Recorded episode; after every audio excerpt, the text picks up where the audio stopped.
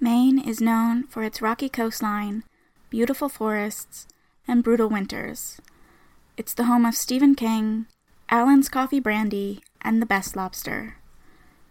To the people who come from away, it's a vacation. But to those of us who live here, it's the way life should be.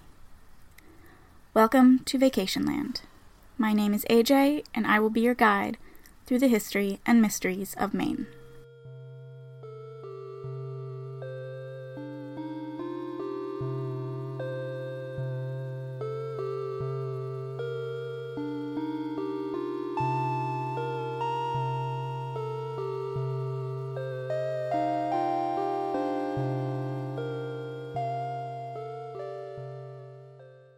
In the 16th century, shortly after the Europeans coming to the Americas, the word Norumbega in a variety of spellings began appearing on maps. It seems to first appear on a map by Giovanni Verrazzano in 1529, a simple mark on the coast of New England. A decade later, the first account to describe Norumbega as lavish and vast is published by an anonymous writer. It appears again on a couple more maps, though where or what it is remains a mystery. It first becomes a city when explorer Jean Alphonse describes Norumbega as being five leagues up the Penobscot with citizens dressed in furs, and using many words which sound like Latin. They are fair people and tall, and they worship the sun. Europe, imagining fair people like themselves, becomes enamored with the mythical city, which is only further fueled by reports from its first visitor.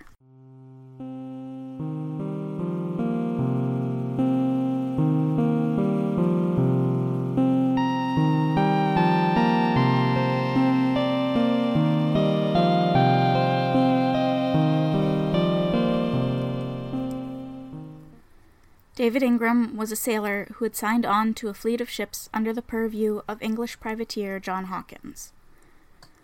The five vessels left England in 1567 to capture black people in West African towns to sell for profit in New Spain.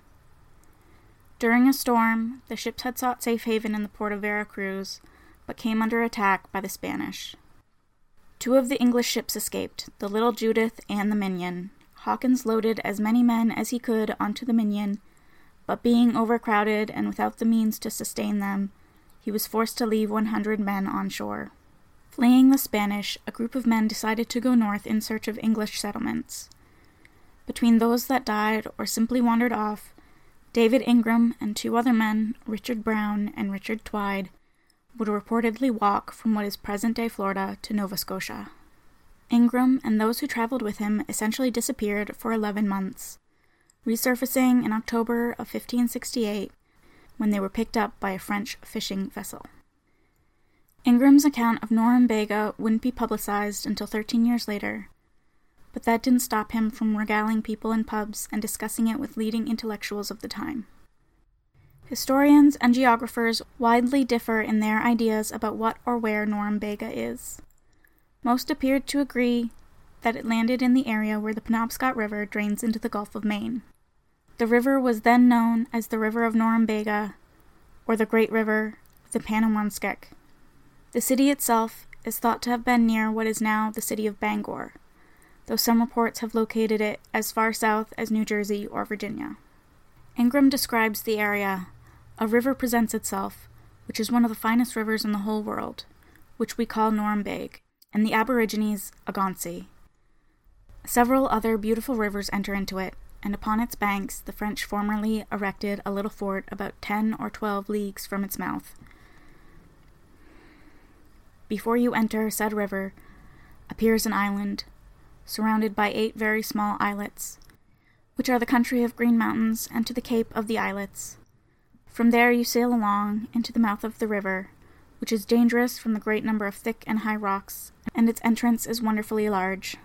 About three leagues into the river, an island presents itself to you that may have four leagues in circumference, inhabited only by some fishermen and birds of different sorts, which island they call Alayaskan, because it has the form of a man's arm, which they call so. Sailing up the Penobscot River, you would see these landmarks as Fox Island, which is the island before you enter the river, Camden Hills as the Green Mountains, and the island Islesboro is shaped like a man's arm. In 2019, a map commissioned in 1764 surfaced, which shows Sebasticook River Valley.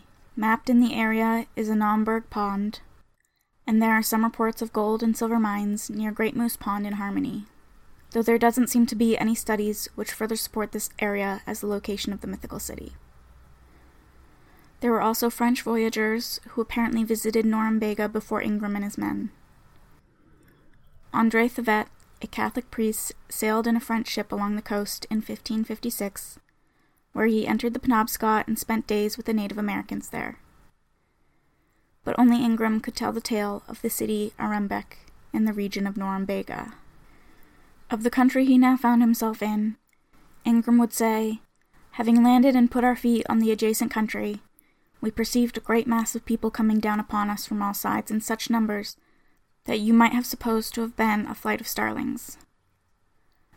And all this people was clothed in skins of wild animals, which they called repetats. All the people generally wear bracelets as big as a man's finger upon each of their arms, the like on each of their ankles, whereof one commonly is gold and two silver, and many of the women also do wear great plates of gold covering their bodies, and many bracelets and chains of great pearls. Ingram would tell enraptured listeners that he had been well treated by these native people as they accompanied him to the great city Arembec. From a distance he could see the dazzling roofs and towers of the city, which were covered in gold. The group had made the journey by canoe, and the leader of the city and its people received Ingram with honors. This leader's home had pillars of polished silver, which supported the gold roof, and the entrance was made of crystal, which was inlaid with precious stones. The great hall was lined with gold, and the floor covered in the finest furs. Hearing Ingram's story, I can't believe anyone thought this was real. But he didn't stop there. The houses that lined the streets were just as opulent. White with shining silver and copper roofs and crystal entrances. Ingram claimed that he was given one of these homes, a wife to cook for him, fine furs to replace his clothing, and told he could stay as long as he liked. As much as Ingram claims he was encouraged to stay, he told his audience he wanted to go home. So when he heard about a ship on the St. John's in the Bay of Fundy, he left his new wife and all his riches behind.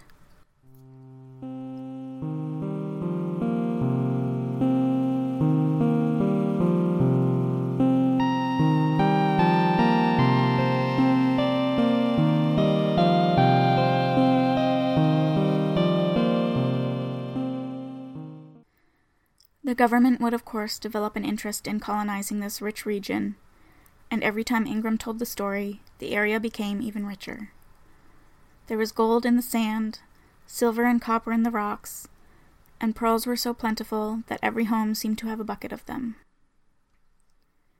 He told people of feasts on the shore where people gorged themselves on quahog for days, leaving nothing but heaps of shells.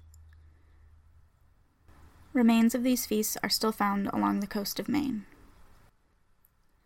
Ingram's stories would later lead to a return expedition to the area.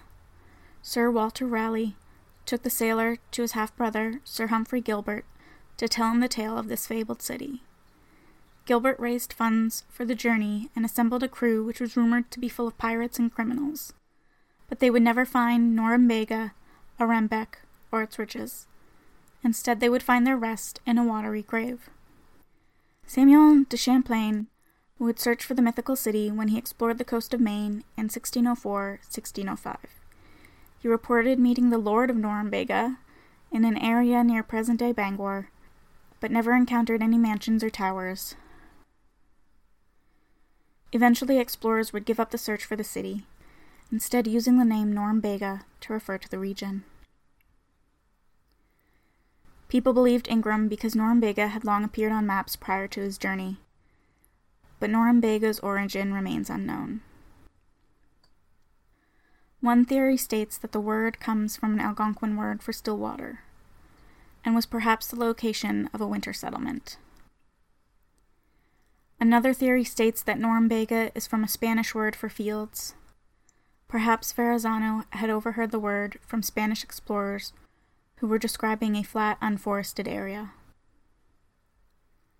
The final theory, Norumbega, has a Norse origin and comes from the word Norbegra or Norveger.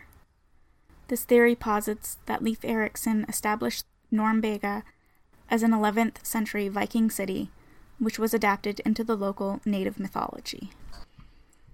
Professor Eben Horsford believed he had discovered the ruins of a Norse city in Watertown, Massachusetts, in the 1880s.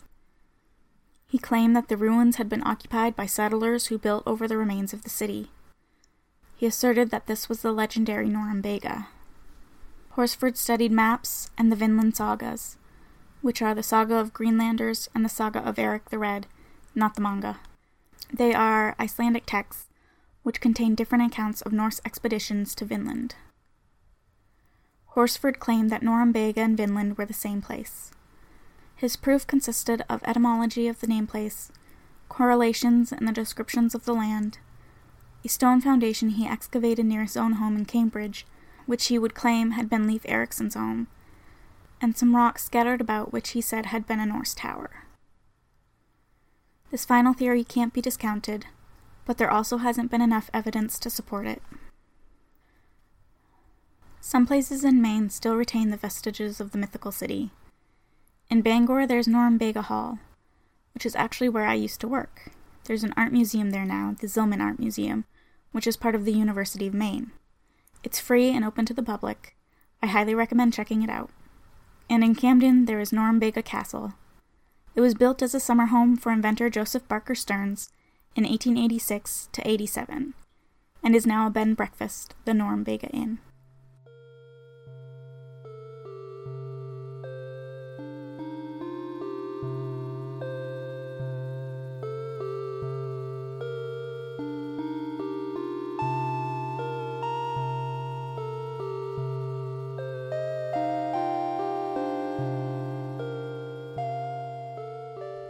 Thank you for listening. I hope you enjoyed your visit. All sources for this episode are listed at pinetreepodcast.com and click on Vacationland at the top of the page. Music is by Lurker. Check out more of his work at lurker.bandcamp.com and follow the podcast on Twitter and Instagram at vacationlandpod.